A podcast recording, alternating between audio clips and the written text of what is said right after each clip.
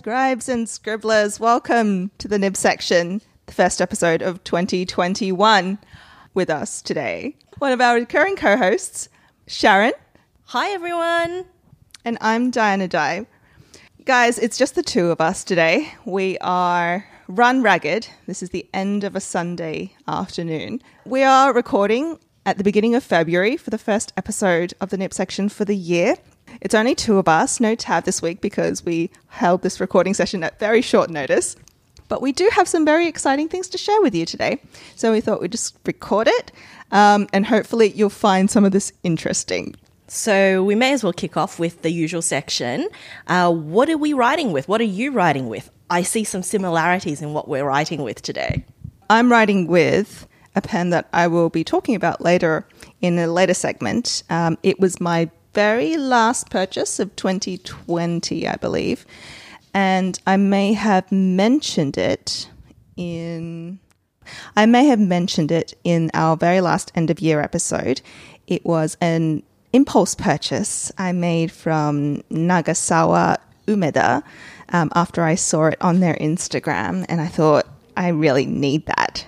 Uh, so this was the one, um, listeners, that Diana cut our last episode short to run home and pick up her FedEx package for.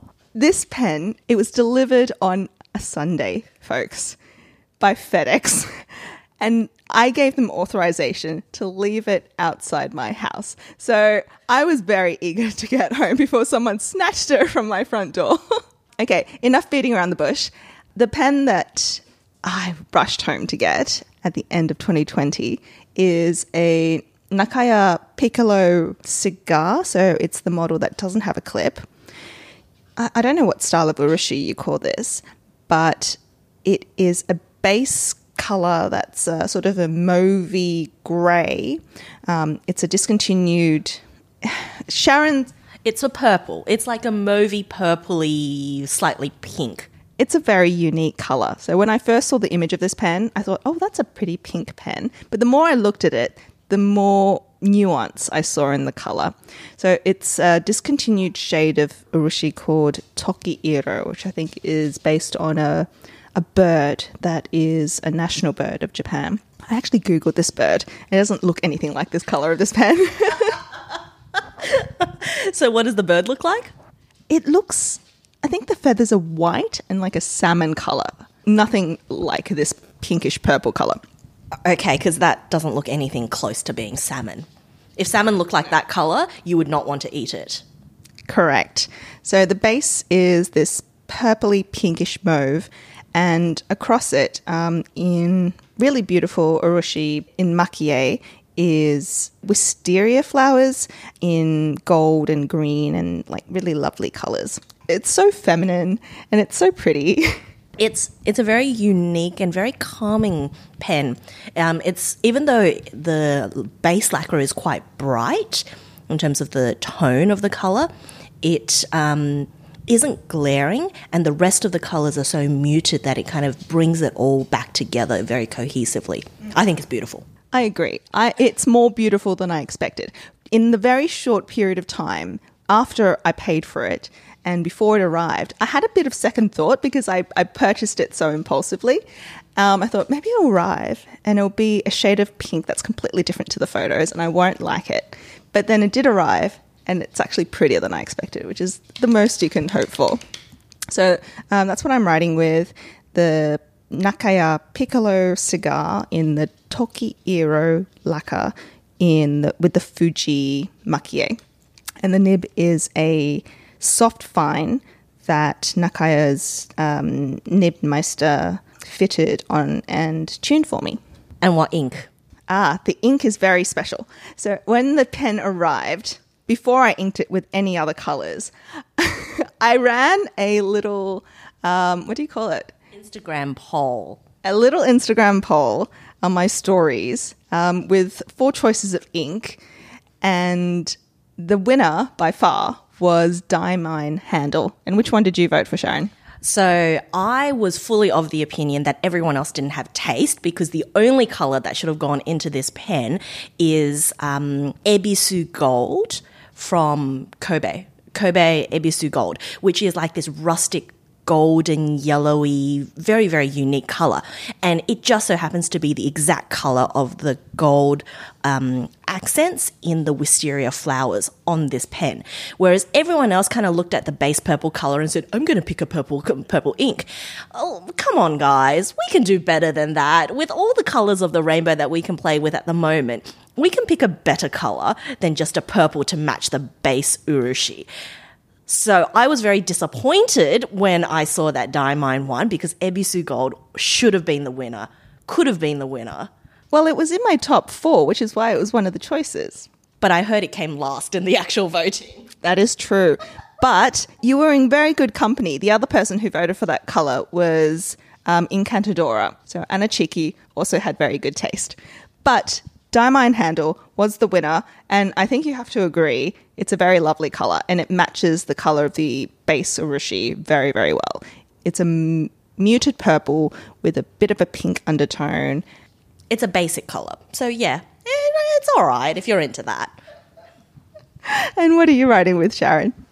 I too am writing with a Nakaya Piccolo cigar, the exact same shape of pen that uh, Dai was writing with except mine is um, a version that actually, funny enough, was also an impulse buy, except I impulse bought it in uh, Japan at, I think it was at the Tsutaya.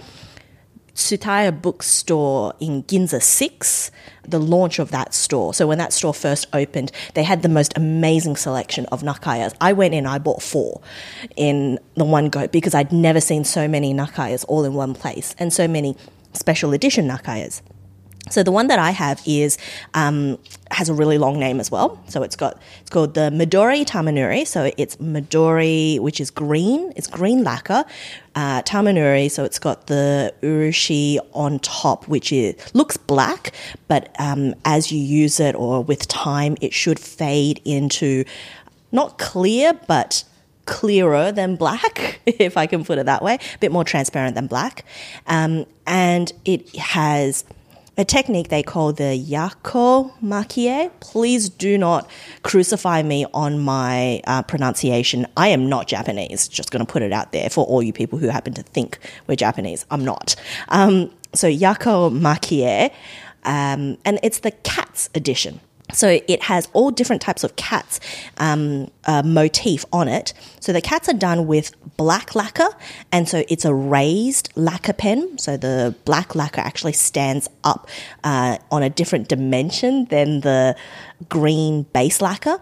And so the idea is that as time goes by, your entirely black pen, when you first buy it, is meant to fade to a dark green background with little cats coming out of the um, green background.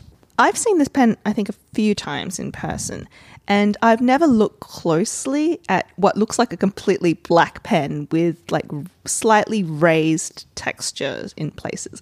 And this is the first time I look closely enough to notice that the little raised patches are actually like stylized cats in different positions. So I think that's really interesting. It I really find it hard to imagine what it's going to look like when it wears down. Is are there images of it online? Yeah, so on the Nakaya website, you can actually see what a version of this looks like after it's been after the tamenuri finish has worn down a bit, and you see more of the green peeking through. Um, it's really cute, I will say. The cats. It's not the fanciest of uh, makie. It's very abstract pictures of the cats, but it's very it's a very playful pen, and it's one that I didn't think I would actually buy because and it's not one that's going to photograph very well, so I apologize in advance. It's just going to look like black pen with blobs on it, so mm, you're warned. Uh, but in person, it's quite unique and it's very, very textured. It's really nice to uh, rub. It's just nice if you're like thinking about something and you want something to like rub your thumb against. It's a very interesting feeling pen that you can just rub up against and you're actually helping the finish. And mine also comes with a, one of their soft nibs. It comes with a soft medium nib, and I've inked it with Sailor uh, Bungu Box Norwegian wood, which is a very very dark green. Uh, looks almost black, but it come it actually has a really strong green tone throughout it, and uh, it also matches this pen because it's a dark ink that's got that deep green coming through. Okay. Um, there was going to be a section on news and feedback, but I didn't get time to check feedback, and I don't think we've gotten any over the holidays. So if you want us to read any reviews, you actually have to write them in. So we encourage you, if you enjoy listening to the podcast, rate and review us on Apple Podcasts. Or you can email us with your review and we will read it in the show.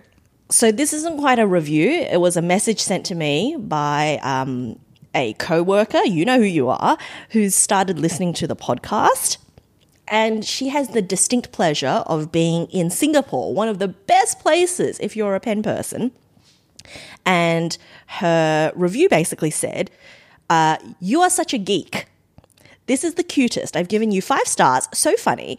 Um, I know you don't want me to laugh at it, but you're talking nibs and hugs in a pen. It makes me want a pen for my birthday.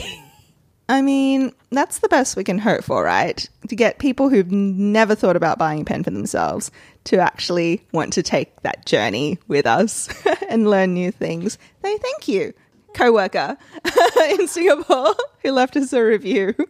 and thanks for the five stars. I didn't have to even bribe you for that, so really appreciate it. And yes, definitely go and buy that pen. Sharyn will give you lots and lots of suggestions for your first pen.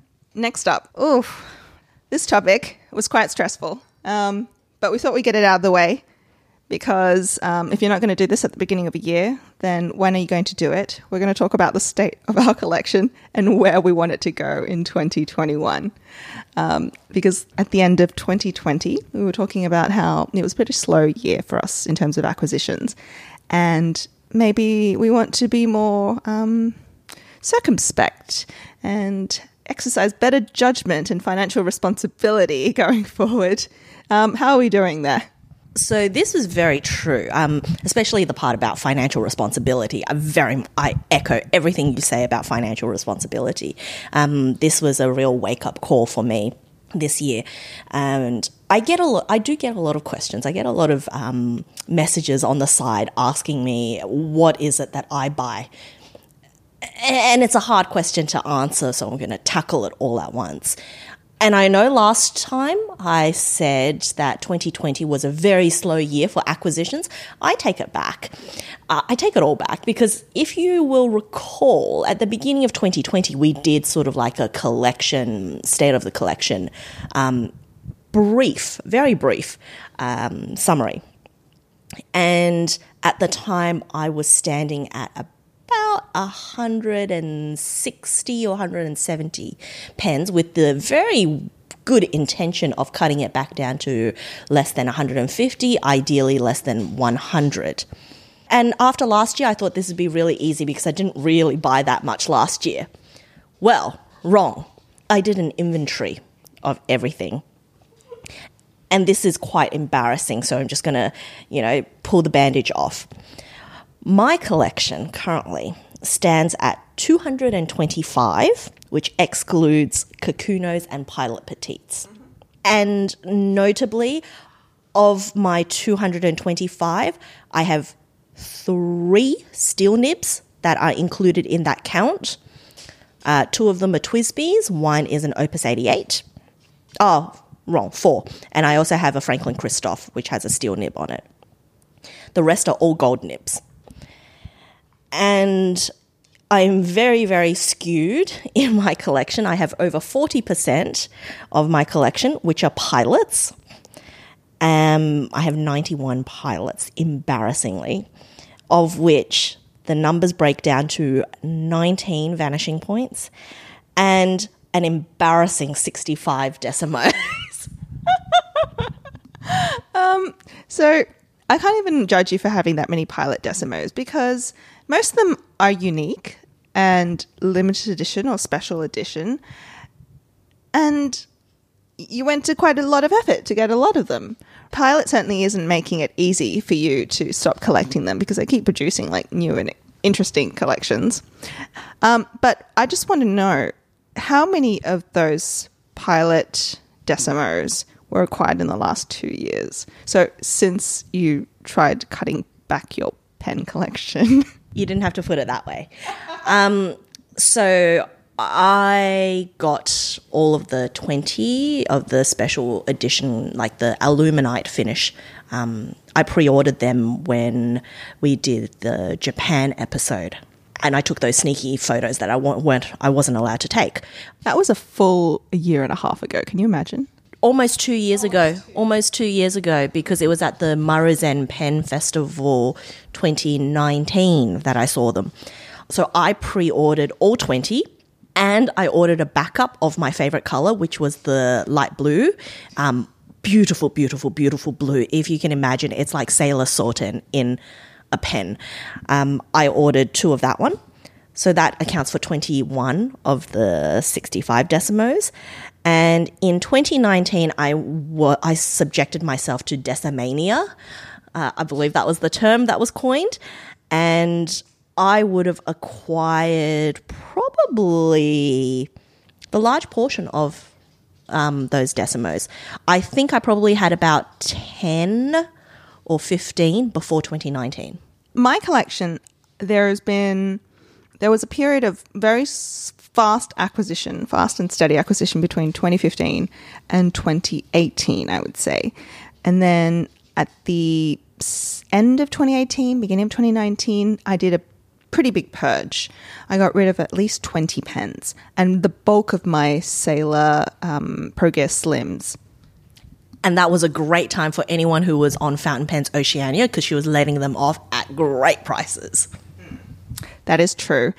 But um, so my, my Sailor collection during 2019, 2018 went from like 30 something, I think, down to less than 10.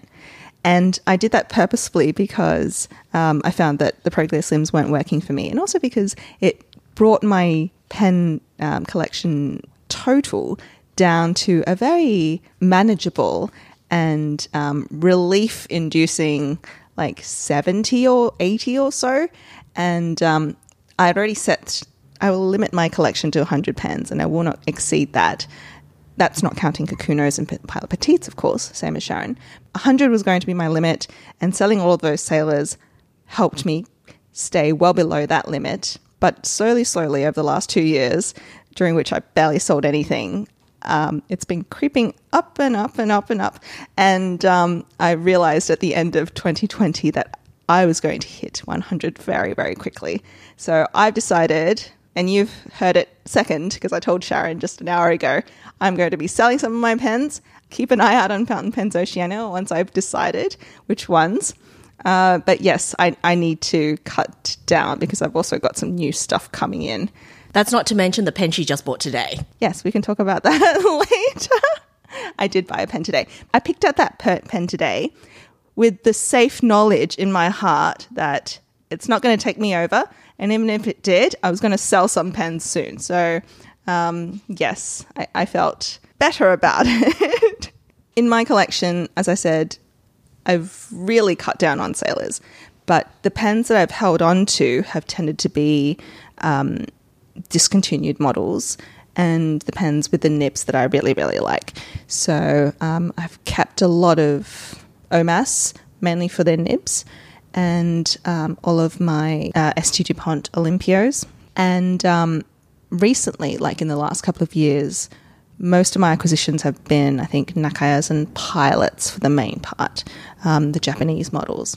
Yeah, so I am on a similar trajectory, only probably multiplied by two slash two and a half to what Di's on. Um, I have my collection has remained relatively consistent in terms of the top pens, top pen brands. I tend to gravitate towards certain pen brands and I don't tend to venture out past that because every time I have done so, it has resulted in disappointment and a lot of whinging on my behalf. Um, my top brands um, have been really consistent with Pilot, Sailor Pelikan coming in at equal second, and then Nakaya in third slash fourth place. And what I've noticed is that there are what I would call my daily users, which don't tend to get rotated out much. So I keep two Decimos at work. Um, or in my bag for use at work all the time. I keep one at home for use all the time. And then my daily usage pens tend to be Pelikans. I've got one Lamy that I'm particularly attached to, one Sailor, and I'm blanking on the last one that I tend to use. A Pilot Falcon. I happen to really like the Pilot Falcon as a daily writer. Um, I don't tend to gravitate away from those as daily writers. So if I'm not going to gravitate away from those as a daily writer, everything else that I sh- should be getting to supplement my collection should be things which um, are hitting different marks than what I'm already using on the daily. Okay, that does make sense. Um, because maybe more so than you, I actually write with more of my collection. So you have pens that you collect that you never write with, correct? Uh, yes. I have a bucket of very, very expensive pens that I don't tend to ink up because I buy them not because they're a functional pen, I buy them because they are a piece of artwork. My daily writers and my regularly inked pens, I think, probably see more rotation um, than Sharon's. So I always have a Pilot VP inked, and um, right now I, I always have a click cap pen that I have filled with a red ink. So it's just a quick draw. And apart from those two, it can be anything. It could be an Olympio, it could be an Aurora Optima, it could be a Pilot 743. Those have been um, some of my most commonly inked pens in the last year or so. I tend to ink all of my pens at one point or another, with um, a few exceptions, and those exceptions tend to be my OMAS piston fillers because I, I love OMAS. I love their nibs, but their pistons are, um, I wouldn't say shit, but um, they they are very difficult to clean. And because OMAS is no longer in business, I can't even get them serviced properly anymore, um, which is why I'm, I'm really considering either taking the nibs out or um, moving some of those pens that I really don't want to bother with, um, moving them along to new owners. Yeah, so I think for me, once I really um, enjoy using a pen, I don't tend to let go of it. It almost always stays inked. And sometimes I switch uh, certain pens out. So I do have a couple of pens in rotation, quote unquote, in rotation. And uh, so there are a couple of DuPonts. And I also have a couple of Franklin Christophs actually that have recently made it into the rotation. Uh, because when I've tried them, they've really impressed me with their performance they wouldn't dethrone my favorite everyday writers um, because my favorite everyday writers have just done no wrong from my perspective. And so I like to stick with something that is more familiar, more tried and true, uh, if I'm going to be using it a lot more. It's not to say I won't ink pens. I do tend to ink about 60 or 70% of my collection uh, has been inked. Um, that's quite a bit up from this time last year. So la- if this time last year I would have said maybe about 50 or 40% of my collection was inked, but now I'd say it's probably about 60, 70%. And I tend to ink them and I go, oh, I, the feeling that I absolutely loathe, and it's happened a couple of times, and it's happened a couple of times with Nakayas, where I've bought them blind. I, I've bought them eh, at a place where they didn't let me test the nib with ink. And I've inked them and I've gone, oh, I wish I didn't because once you ink it and the nib is kind of uh, or it's not, it's not uh, and like Nakaya nibs are never uh, they're kind of, they don't blow your socks off. And if you if you've inked a really good looking pen and they don't blow your socks off, it's like unwrapping a really, really beautifully wrapped present to just find inside that someone's recycled, you know, some paper, giving you a recycled paper notebook um, when it's in a packaging you would expect of, you know, a really nice Musubi notebook. So, my experience with one of those is um, a pen that you purchased for me. You p- helped me order um, from Aesthetic Bay a couple of years ago. Um, it's the Piccolo Long Rider Raden Aogai Zukushi. So it's a deca. Is it a decapod? Piccolo long. Yes, it's a piccolo long, and it's just completely covered in Raden. Um, like it's it's a it's a It's a good looking pen. it's a glitter bomb. It's a very good looking pen. And I asked for the EF, I believe, and when it arrived, I hated the nib. Yes. So the EF was, um, I thought was a brave choice on your behalf. I think it may have even been the extra, the ultra extra fine, um, but it was a very brave choice on your behalf. It requires a very, very, very, very, very, very light touch, and I know some people who love that nib because it can get you lines finer than you could ever imagine. It's finer than a point three, um, point three like rollerball. But I thought that was a very brave choice. But that was one of those experiences, like you mentioned. Um, like the pen is so beautiful, but after that first experience of writing with it and just not having the nib work for me, I like I, I can't bear to touch it again because every time I write with it, it's such, such a disappointment. So at some point, it's I've had it in the queue to be sent to a nibmeister, someone who knows how to work with a UEF or an EF, because the platinum or Nakaya UEFs are just very, very fine and I think quite difficult to tune.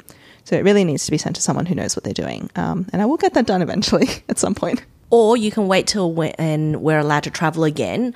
Go to one of the Naka, uh, the Nakaya pen clinics that they run, and just get them to switch out the nib for you. They'll knock it out and then give you a new nib. Yeah, that's a good idea too. I might do that then. You can switch it to a music. Last year, you said uh, at the very end of the year, you suddenly acquired a lot of pens, and I'm assuming they're mostly Decimos. Is that correct? Not correct. I bought a lot of Montblancs last year, so I, I've I've had love hate relationship with Montblanc for a very long time now. I hated them when I first started uh, collecting pens because my first Montblanc was a 145 Chopin when they first were released. Uh, so typical black cigar pen, cartridge converter, nothing special. I hated the nib I had, had on mine and I didn't stick with it. I bought it at the Mont Blanc boutique. It had gone back for service about three times and just didn't work for me. So I hated Mont Blanc. Then I managed to pick up a couple of the 146Rs, so the Bordeaux, Burgundy, older versions from the early 2000s, late 90s. Um, I picked up two of them, which I still own, um, and think they were my second Mont Blancs actually. And they were beautiful, fantastic pens, such a like a world apart from the 145s. And then since then, I've kind of gone on and I've owned a number of interesting special editions. I, so I've had a Patron of the Arts Copernicus, which is the cylindrical, well, it's the concentric circle pen, um, which was very interesting. I didn't keep it. And then I've also owned a couple of writers' editions, which I've let go of.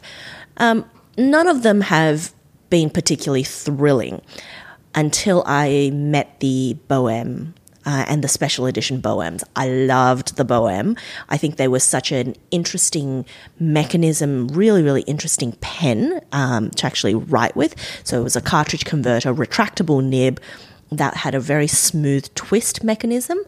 And they came in the cutest colors. They were like your perfect purse pen. And I, I think I own about seven of them, seven of them now in all different special edition finishes. I remember you were gutted when they discontinued the Bohème. I talk about it every time I'm in the Mont Blanc boutique. Every time we, we go into Mont Blanc and they say, well, this is a new pen inspired by Marilyn Monroe or, um, we'll talk about it later, or inspired by some other diva. I just go, ugh, it's not a Bohème. It re- the Bohème was just beautiful and was so different and so unique. And I can't believe they got rid of it, although I do understand why, because it was a very fiddly pen and prone to breakages and hard to clean. They actually came out with a special cleaning mechanism for it. Um, they came out with like these pipettes that um, you could stick into your um. So they were they were like a bulb syringe for the Bohème, except they were very long um, so it could fit down the channel of the Bohème, and you would uh, clip it in as if you were clipping in a, a, a an international size cartridge, and you just flush the pen out. Great mechanism. But the fact that they had to come out with something like that for this pen uh, tells you how high maintenance it was.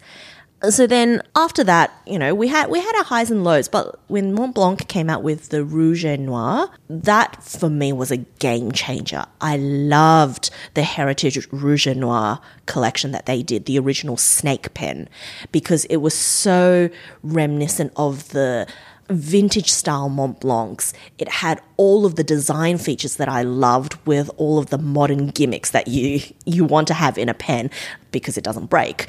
And I loved that collection.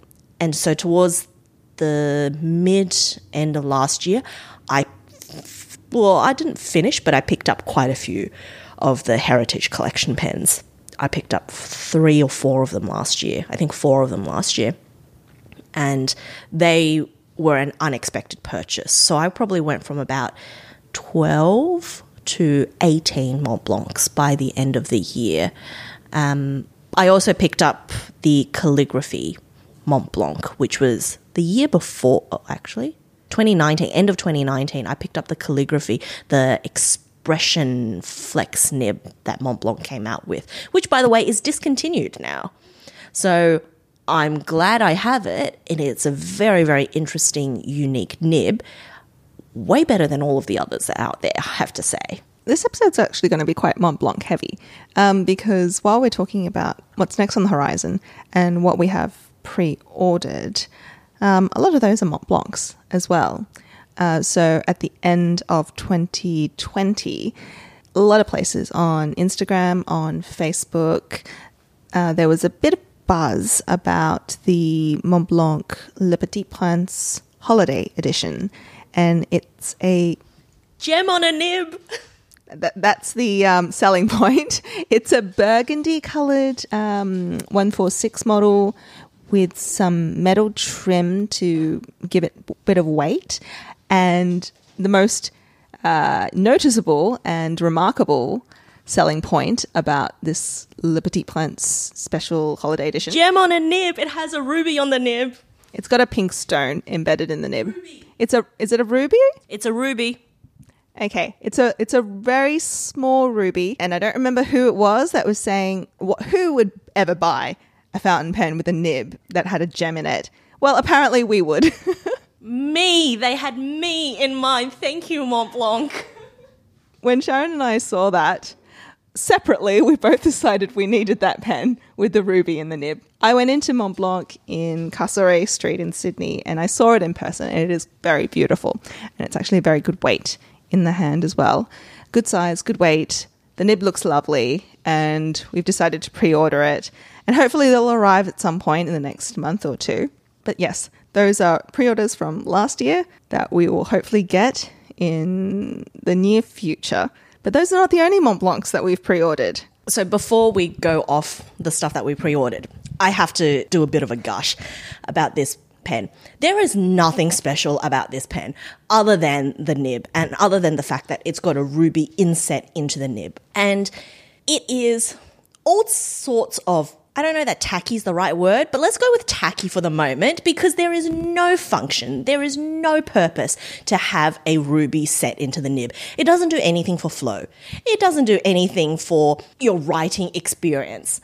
It does nothing other than for you, every time you pause in your writing, to lift your pen up and go, I have a pen with a nib that has a ruby on it. What do you have? What are you writing with? And your little big stick, right?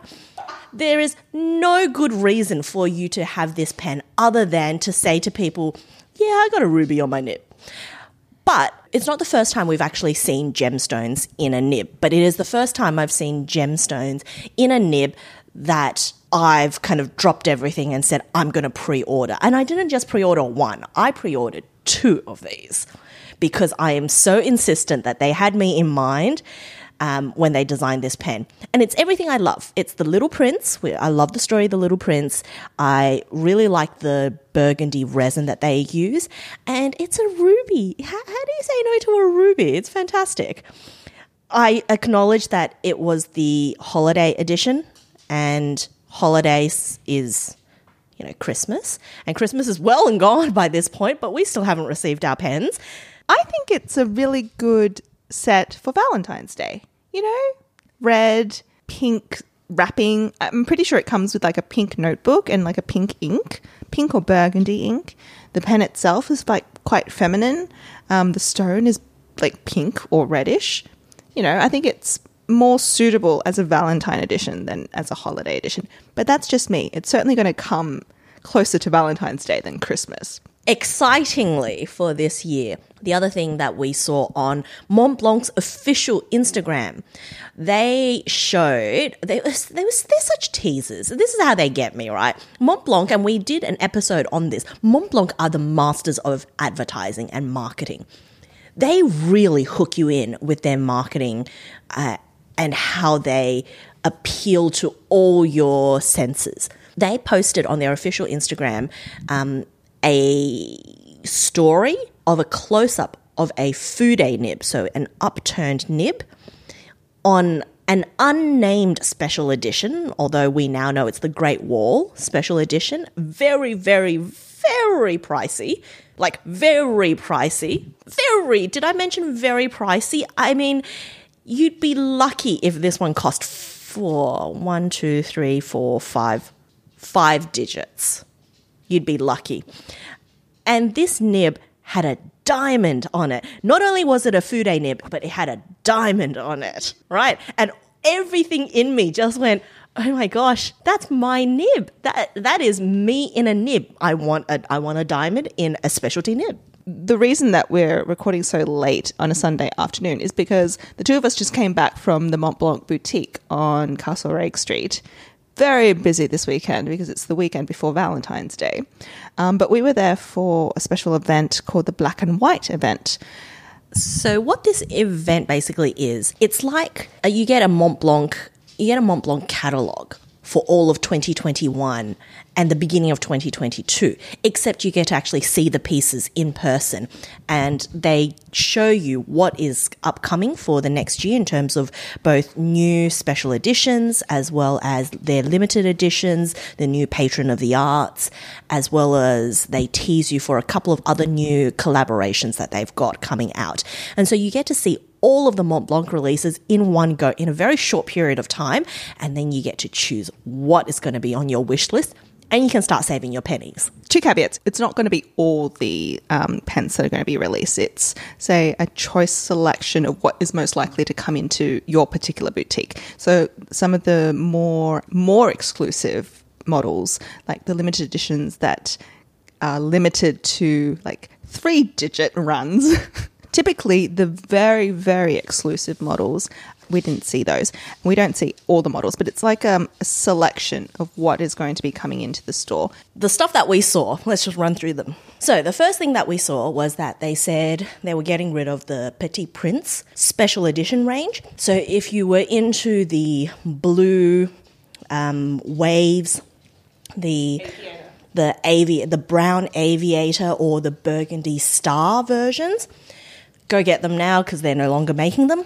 Instead, they're coming out with the new uh, Around the World in 80 Days version, which in their first run, they're just coming out with a blue resin, a blue resin duo.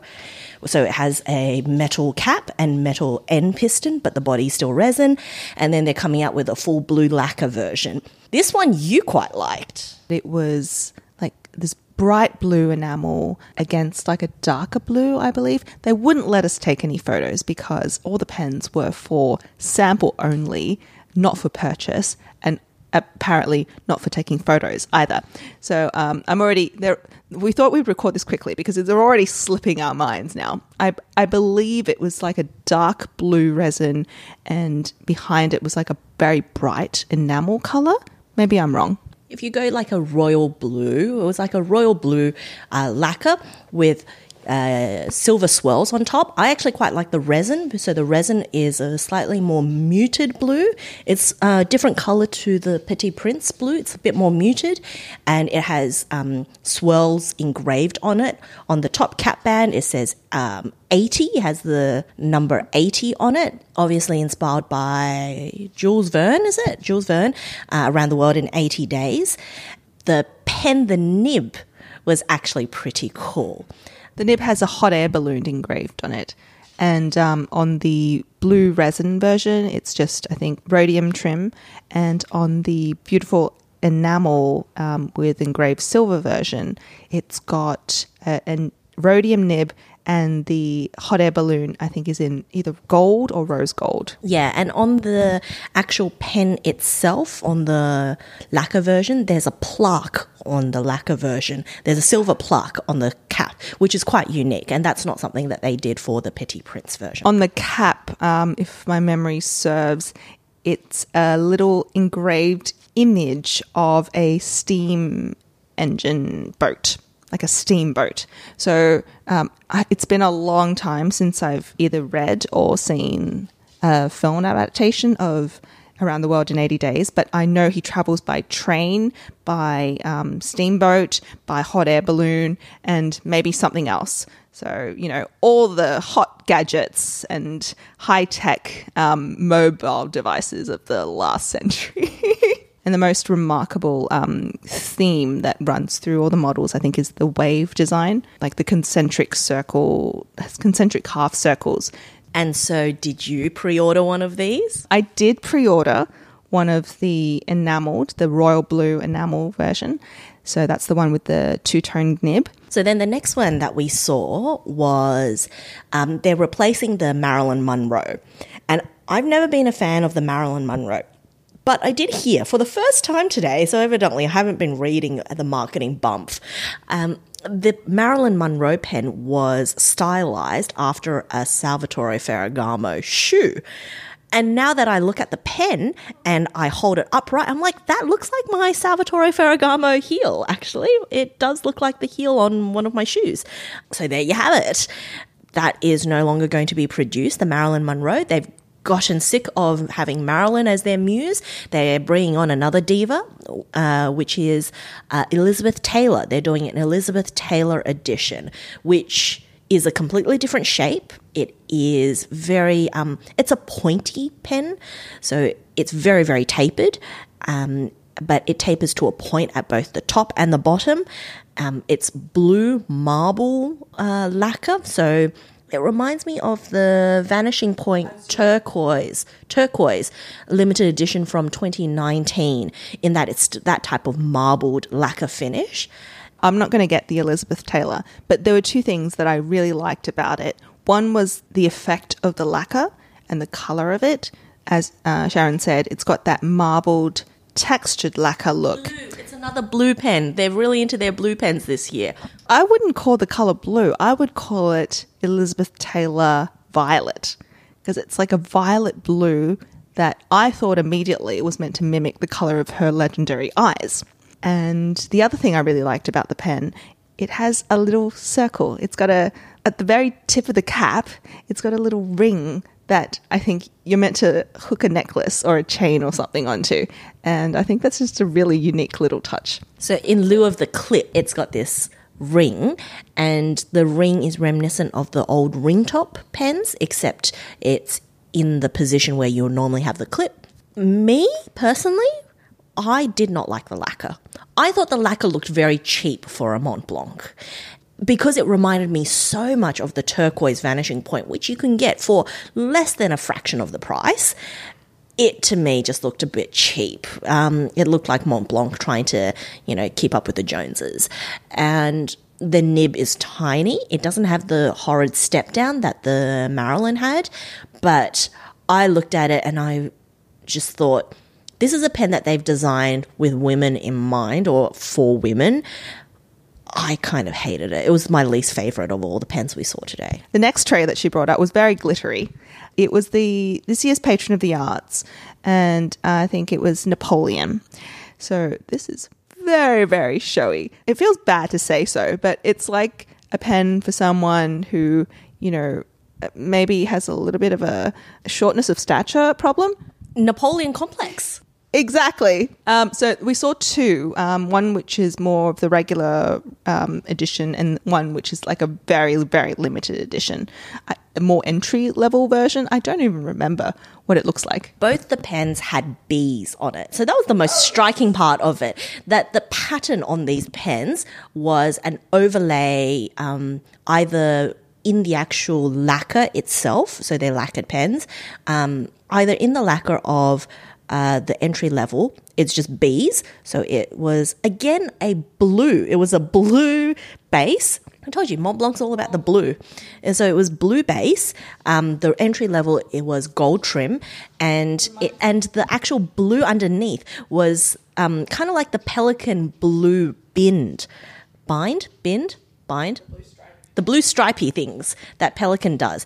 It looked basically like that, but the stripes were closer together, and then it had bees on top of it in a very uniform um, pattern.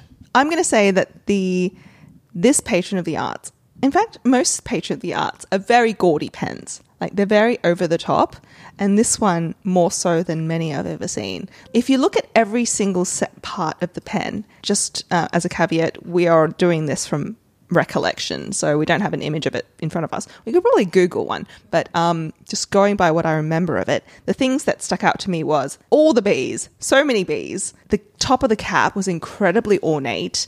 Um, there were these leaf designs of laurel and olive branches all over it, you know, the Caesar imagery galore. It was both feminine and kind of rococo at the same time. You know, it's, it's really hard to describe. So I would agree with the rococo eh, uh, description. For me, the most interesting part of it was that they took from Pelikan and basically borrowed a Pelikan M800 blue body and they kind of like shrunk it and made the black parts less visible. And they slapped a Montblanc sticker over it and put bees over it. And the part that disappointed me the most was that the engraving on the nib was a face of Napoleon with the tricorn cap, hat, tricorn, tricorn hat. We are neither French nor Japanese. the regular version is was a very was very easy for me to say yeah thank you next um the stepped up version, the blinged out version, was so bling. It was a, so it was a precious metal overlay. I couldn't even tell you what type of precious metal it was, but it was um, silver colored on top. And the cutting on this, I will give Montblanc kudos and credit where credit is due the cutting on it was next level in that the, the cutting made the entire pen sparkle. It looked like the pen was covered in either glitter or diamonds.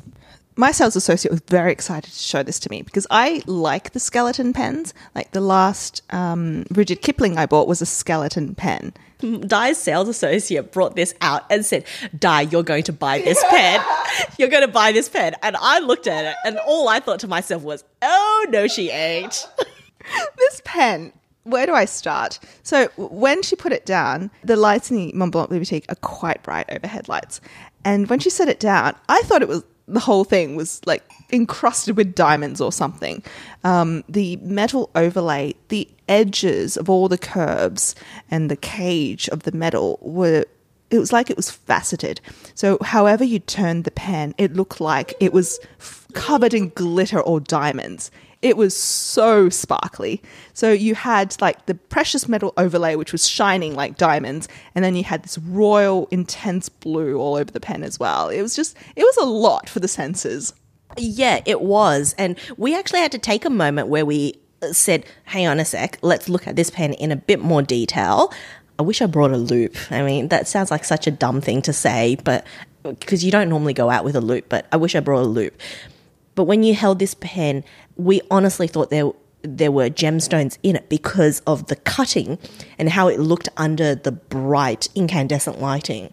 I think the bees as a whole, while I understand um, how it ties into the theme, well, I understand insofar as like all the French brands seem to like bees and link it with Napoleon and his wife, um, his wife Josephine the first thing I thought of when I saw the bees was the French jewelry brand Chaumet, which also produced jewelry for Napoleon and his wife.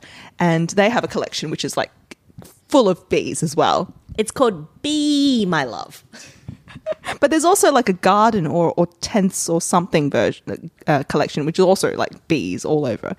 Like neither of us are French, like we said, but there's apparently something going on. There's like this imagery around Napoleon and bees, and we'd appreciate, you know, maybe some of our listeners knows more about this history than we do, and why why you associate this little man who's like a conqueror and a you know a national hero villain slash whatever um, and somehow think bees when you think of Napoleon. It's it's very strange to me.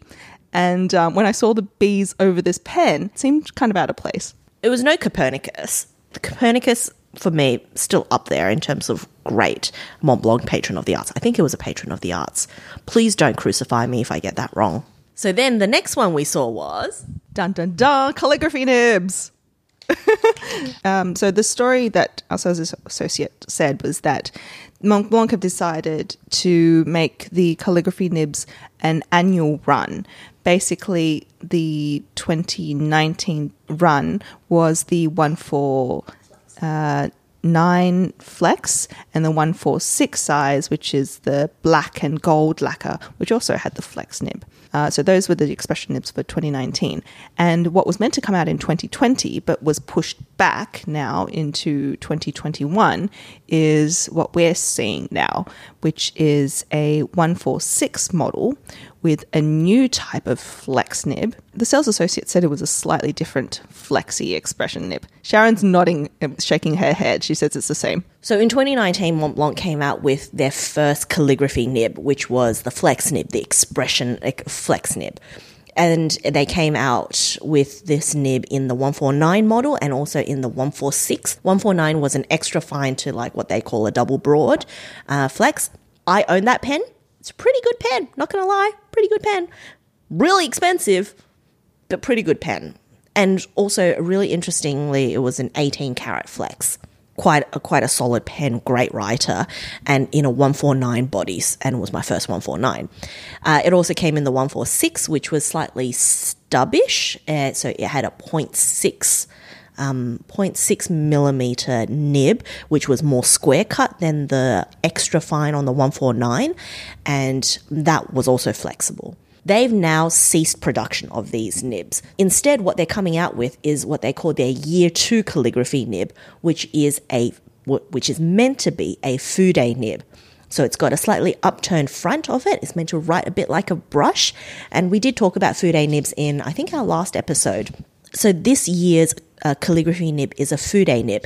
And for those 149 aficionados, it doesn't come in a 149 this year.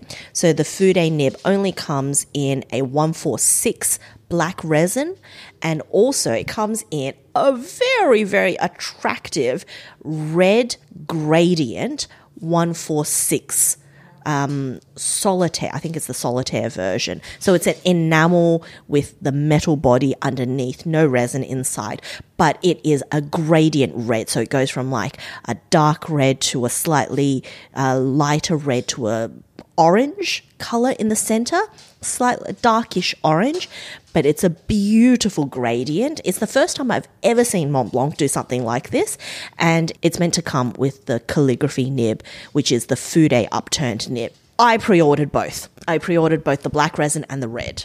So, what is causing confusion for both us um, as buyers, and also I think some of the sales associates, is that 2020 really threw a wrench in a lot of the release schedules. So, what we saw today at the special event was both of these bodies, so just the normal resin 146 and the solitaire um, red gradient enamel 146 size, um, those two pens, but with the old flex expression nibs. So they, they weren't Fude nibs. So the nibs that we saw today weren't even the old expression, and they they had they had the old, they had the imprint of the calligraphy, but the nibs that we saw today were look like from my, uh, at least from my uh, eye, they looked like double broad nibs. They actually just looked like regular stock standard double broad nibs on a 146, but with the calligraphy engraving. So it had the wrong nib on the sample pens, and also they couldn't confirm whether or not this year's calligraphy nib was the upturned Fude nib. But we did see photos um, that one of the sales associates showed us um, from a training event, which did have the calligraphy upturned nibs. So the one thing that I am looking forward to today, uh, this year is these particular pens because I think the Fude nib and the fact that Montblanc is going into the Fude nib territory, fantastic. I, I think it's great. Um, and I'm really excited to actually get my hands on it. I'm a bit disappointed they're not doing it in the 149 because I would have liked to have a collection of the calligraphy Montblanc nibs. But hey, it's better than nothing. If you collect them for long enough, you will still have a collection. Because what I'm assuming is that they'll do maybe one year 149s and one year 146s. Maybe alternate. Well, what we got told was that they're trying to perfect the craft of these calligraphy nibs and hopefully we're giving them lots of time to perfect them because these pens aren't due to be released in Australia at the very least until December 2021 or even 2022. So I've pre-ordered pens that I'm not going to see for at least a year. The one thing that I will say is that I'm so glad they put that diamond encrusted nib, Fude nib. They released it for us mere mortals in a much more affordable version.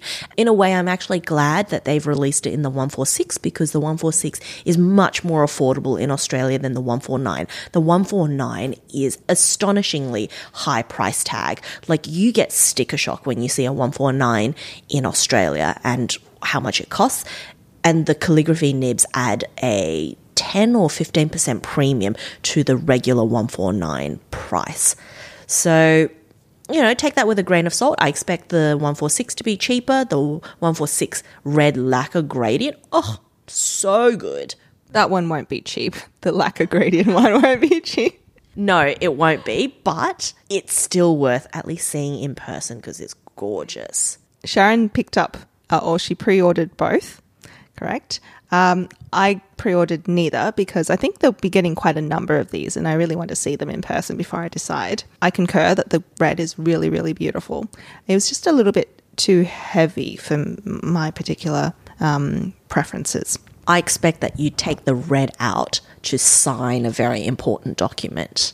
Or um, I've been using Fude nibs to actually label envelopes. So anyone who's received a letter or a package from me recently will have seen that all of the envelopes were addressed with a Fude nib because I think they're perfect for that.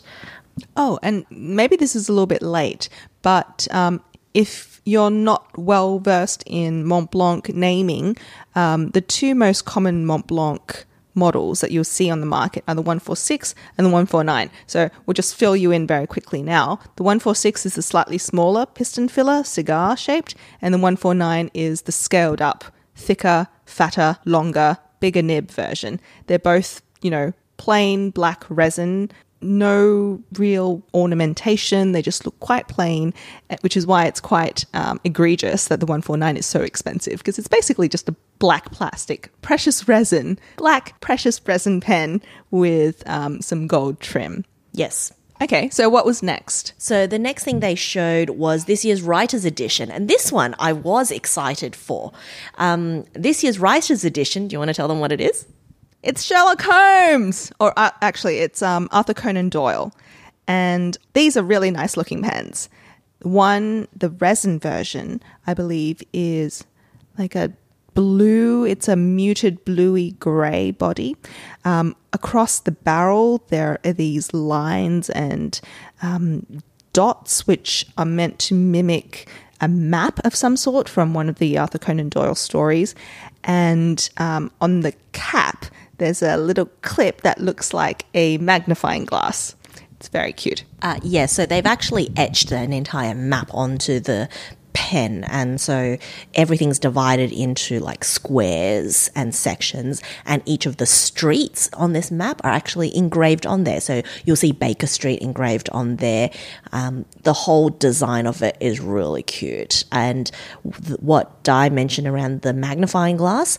So in the uh, regular edition, writer's edition, um, which is the blue resin uh, engraved, that magnifying glass is is hollow. But if you go for the more premium limited edition, well, both are limited, but the limited limited edition version, it actually comes with a magnifying glass in the actual clip. That is the coolest bit of it. It really is. And do you remember um, what the more premium version actually looked like? It was pretty disgusting, not gonna lie. The best part of the more premium version was that clip with the magnifying glass on it. The rest of the body was brown lacquer. It was brown lacquer. It was not an attractive brown lacquer. It was um lacquer. It was so it was lacquer, and with ha- with a wooden piston knob, and on it it looked like it was um, painted. It, it wasn't silver paint on it. I think it was actually dark black paint on the body. It was a poop brown. What neither of us liked about the Arthur Conan Doyle was, like the Napoleon, there's a man's face on the nib. Yeah, who wants a man's face on your nib? Like, if I want a man's face on my nib, he better be looking like. Sorry, I'm blanking. No, he'd better be looking like if I want a man's face engraved on my nib, he'd better look like the Duke from Bridgerton, right? I I didn't like the engraving. That was the, my least favorite part of it. Other than that, the resin version I thought was spectacular. This one does come with a 146 size nib for those who are real nib snobs and only like the 149 size. I've complained before about Montblanc's pen conceptualization, and I think I've discussed this with Annabelle as well, how they design their pens. Often they're like, they take a theme and then they try to like throw all these things that remind them of that theme onto the pen. And sometimes it just comes off as like trying too hard. But in this case, I really appreciated it because they were like all these design features were like little clues that you feel like someone who really appreciates Arthur Conan Doyle would really, really love. So I think people who like Arthur Conan Doyle will like this pen. And I have to say, I pre ordered the resin one. I did not pre order the resin one. I expressed interest in the resin one. I will need to see if I can get over the um, man's face on the nib, which I really, really dislike. So um, that was the end of the showing that we got. Uh, no, they had they had two other pens, which Diana's just like not of interest to me, so I completely forgot about them. They're the new StarWalkers. They've got a matte resin one with a ruthenium trim, and the dome is grey this year instead of blue. It's all right. And then they've got a 146, uh, which is uh, done in collaboration with Pirelli tires, which is really cool because the actual pen itself has the exact same track marks as the Pirelli tires. So if you're into that, it actually looks really good. It feels really good. I don't know if it's the same like rubber that they make the Pirelli tires out of, but it does have that feel and that texture to it, and it's got red trim.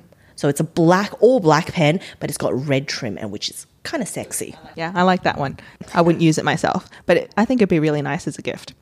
Uh, yes, that was the rundown that we got. There was the let's run through them more if we can remember them.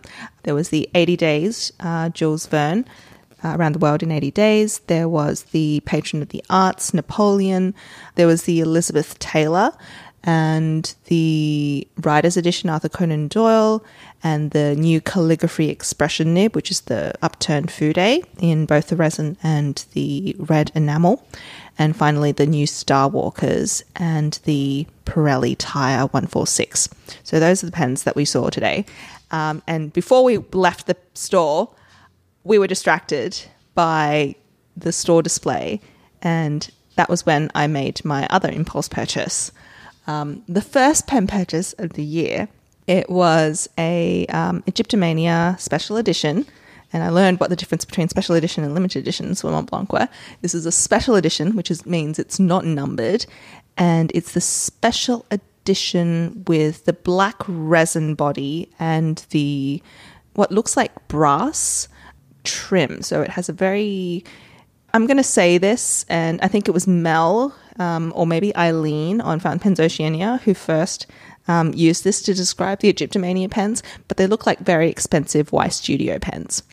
They're like um, that sort of faceted body, very similar in size to the Ystudio pens, and just lighter because they're made of resin. We did get the history of this particular pen, and I wasn't aware of this, but the this is part of the Montblanc Heritage range.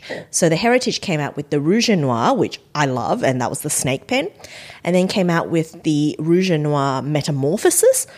I think it was still, I think it was still the Rouge Noir um, series, but the Metamorphosis, which is the spider. And now they've discontinued the snake, the spider, and they've come out with the new heritage pen, which is the Egyptomania, and that's this hexagonal pen. I really like the look of it. I don't know how I feel about the step down in the grip section for this pen, but as a whole, this pen is very attractive and it's quite unique. It's, I've not seen a hexagonal Montblanc before. I remember from back in September, actually, when my sales associate showed me the first photos of the Heritage Egyptomania pen. And what surprised me from um, the information that she sent me was that this heritage design, like the Rouge et Noir, is actually based on a collection that goes way back to Mont, into Montblanc history. So it was, I think, um, a very similar body was created in the 1920s. So back during um, Egypt fever, is that what it's called? You know, when they, they opened Tutankhamun's tomb and everyone was like crazy, um, both freaked out and in love with everything Egyptian. So this feels, you know, very in line with that sort of a theme. And it's amazing to think that it was 100 years ago. It brings us round whole circle in terms of 2021 and kind of our peek into what's in line for 2021. All I can say is that someone must be feeling really blue. See what I did there? Someone must be feeling really blue because almost all the pens we saw today were blue. So we can be expecting a lot of blues, but really interesting blues. So a lot of muted blues, which I quite like, and dusty blues coming up in the new year. And that also brings me to the topic that I wanted to discuss. Not even a topic, just one little tidbit. So every single year I pick a blue ink. And listeners who have been following know that in 2019 I had Pilot Iroshizuku Asagao. In 2020, which was a flop, I had Graf von Faber-Castell Cobalt Blue. So what this is, is every year I pick a blue ink that I use almost religiously for my work notes, and that is the only blue ink that I use so that all my notes are consistent for the entire year. And usually by the end of the year, I will finish the entire bottle of ink. And I try every single year to go through an entire well, two to three bottles of ink every single year. And I've been doing pretty well at that every single year up until 2020. Flop. So last year, uh, the Graf von Faber-Castell Cobalt Blue, I didn't do so well. I still have a lot of it left. It didn't help that it was a 75 ml bottle and I was very ambitious at the time. Uh, but this year I've decided to go with uh, the Kobe Nagasawa number 17 Shioya Blue as my blue ink of the year. Something a little bit brighter. After the doom and gloom that was last year, I wanted to go with something that was a little bit brighter, not quite as sheeny as a lot of the other inks that we had, I, I think it's just a really well behaved, great every single day ink. If you don't have access to Kobe Shioya Blue, um, a very close cousin to it, well, two actually, are Sailor Sky High and Sailor Souten. It is basically Sailor Souten, but with a Kobe markup. Uh, yes, but it's slightly lighter in case you couldn't tell from your little swatching, but it is slightly lighter than Sky High, um, but it's a very rich, pure blue. Like bright blue, eye searing blue, which I haven't gone for in prior years. So last year was more violet blue. The year before was like a cerulean. Good choice. So that brings us to our final segment of this episode, and just in time too, because um, we've been rattling on for ages. What is your recommendation for this week, Sharyn? It can be fountain pen related or not fountain pen related. Okay, so I'm going to start with my fountain pen related one, which is you don't have to buy that ink. Did you know that? Listeners, if you see an ink you like, you don't necessarily have to buy it. So I spent all of 2020 without having bought a single bottle of ink. 2021, I have not technically bought any inks. I did get a new ink. I did get a new ink, which was the Montblanc James Purdy. And I know this just sounds like I'm a Montblanc wanker the entire time because that's all we've been talking about. But it was a very, you know, really interesting year ahead. So you don't have to buy that bottle of ink because you will get to a situation where you're like Diana and myself, although I don't think she's had the epiphany yet. I have had the epiphany that I own more ink than I'll ever be able to use in this entire lifetime. I could probably fill up a bathtub with the number of uh, bottles of ink that I have. And you're never going to get through it all unless you make a concerted effort to try and get through it all. And if you don't buy for an entire year, you really help your situation because hopefully you would have knocked out a bottle or two and rediscover. It's very, very slow progress, but you may have rediscovered inks you didn't realize you enjoyed in the past? Question mark. And for everyone who's all into the shading, the multi-chrome shaders, I know it's really tempting to buy them all, but I swear in 2 years time you're going to look back and go, "Why did I buy so many shades of Tealy Aqua inks where when I write with them, they all come out the exact same color. So that's my fountain pen related recommendation. Don't buy the ink. Ah, never thought I'd say that. you don't have enough storage space for all this ink. I don't have enough storage space for all this ink. So please join me in hashtag no buy, tw- no buy Ink No Buy, Ink No Buy 2021. This is the much anticipated sequel of hashtag Ink No Buy 2020, which I did. And do you have a non fountain pen related recommendation? I was going to be good this time round and not recommend anything materialistic and for you to go out and buy something, but I have to say, I have already discovered the best thing that I've bought all of 2021, and I know, and I bought this in January. I actually bought it in the first week of January. I have to recommend rain boots, gum boots, wellies, Wellingtons, whatever you like to call them. I call them gum boots because I've always called them gum boots. I think that's that's what they teach uh, little kids to call them in Australia. I bought myself a pair of the mid-length hunter gum boots because it's been raining oddly enough in Australia. And Australia doesn't get a lot of rain. We're very famous for our desert uh, desert climate. But it's been raining and unusual amount. And whenever it rains, I usually sacrifice a pair of shoes to the rain gods. But this time round, I've bought myself a pair of hunter boots so that I can go plod around in the rain and I can take my dog out so that he can do his business outside without me getting my shoes wet. Basically, my best purchase of the year hunter boots cannot recommend them enough. The Queen wears them, I hear. I'm going to recommend something completely different. Um, I'm going to recommend actually two things because you also recommended two, and they're both related.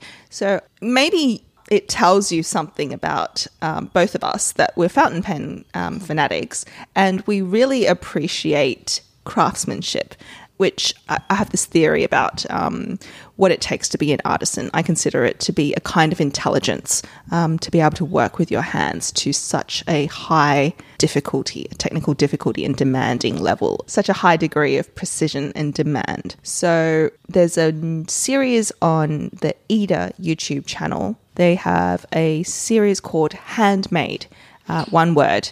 And recently, they've been in Japan and Korea and they've been doing a series of short documentaries with traditional craftsmen and artisans um, and how they make utensils and condiments and things that are related to food. So they speak with master craftsmen, you know, like national treasures who make soy sauce the traditional way, who make, um, you know, kimchi uh, fermentation vessels the traditional way, these people who are so good at what they do, and yet what they do is so labor intensive that um, it's really quite. It's both demanding and not economically efficient in most people's regard. And so it's a dying art in a lot of cases. And I really appreciate the series of videos, both in terms of how it allows these craftsmen to communicate directly to you. Like it doesn't give them translators, it shows them doing their work in their own, um, their workspaces, and it shows them telling their stories, describing their work. And they're all great communicators, but they talk about what they do in their own languages. It's all um, subtitled. And they're all so passionate and very pragmatic about what they do. Like they obviously love what they do, but they also understand how grueling a lot of these things are to make. Like hauling clay around all day, that takes, that really wears down your body. It gives me the warm and fuzzies watching this, and I love this series of videos. Um, and I think it makes you really appreciate people who work with their hands, you know, make things, because I think it's so undervalued. Um, and in line with that recommendation for the Handmade series, I'm going to recommend another documentary from oh, over 10 years ago, which is also about artisans and craftspeople. And it's a documentary made by some American documentarians about also about food. so the movie is called King of Pastry, and it's about a competition that's held annually in France and I can't remember the name of it because it's in French, but it's it translates to basically the best artisans or best craftspeople of France, and it's a very um, widely celebrated um, prize to be able to say that you're an MOF, a MUF, in whatever um, craft is, you know, like a badge of honor, and it allows you to sell your skills at a higher rate. And so it follows these contestants for the MUF MOF, and these contestants are all in pastry. So it's this incredibly meticulous, very demanding, and also very hilarious. craft um, because it's like people who spin sugar for their livelihoods and make croissants and make chocolates and things like that. And it's just this incredible documentary about um, people who have catastrophic meltdowns about what are really you know these tiny little sugar sculptures or um, a cake that they spent like 24 hours on and that suddenly like collapses because they put it down on the table in the, the wrong weight distribution or whatever and they bumped it somehow. If you like competition um, movies and you like reality tv you'll love this. It's so funny. It's really dramatic intense and especially if you love food it's great. And it, I love seeing people who are really good at what they do with their hands to just do what they do. So um, it's called King of Pastry. And the other recommendation is the Handmade series on Eater at YouTube. So that's our recommendations for the week. So that is it for our first episode of 2021. We did ramble on a little bit, but um, we look forward to bringing you fresh new content for 2021 and fingers crossed that it's going to be better than 2020, although I can't see how it could be worse. Thank you very much, Fearless Leader Di. Thank you, Sharyn, generous benefactor. Past and future episodes of this podcast can be found at thenibsection.com and wherever you listen to podcasts. Hop onto Apple Podcasts, rate us, review us, recommend us to your friends. Want to share your thoughts, suggestions, feedback? We'd love to hear from you. Email us at thenibsection at gmail.com. You can also comment at us on the Nib Section Facebook page or at the Nib Section on Twitter and Instagram. The Nib Section is the official podcast of Fountain Pens Oceania. Our producers this episode were Sharyn Zha and Diana Dai. Recording and editing was done by Diana Dai. Our music was composed by Michael Pearce. Our logo was designed by Will H. Smith with artwork by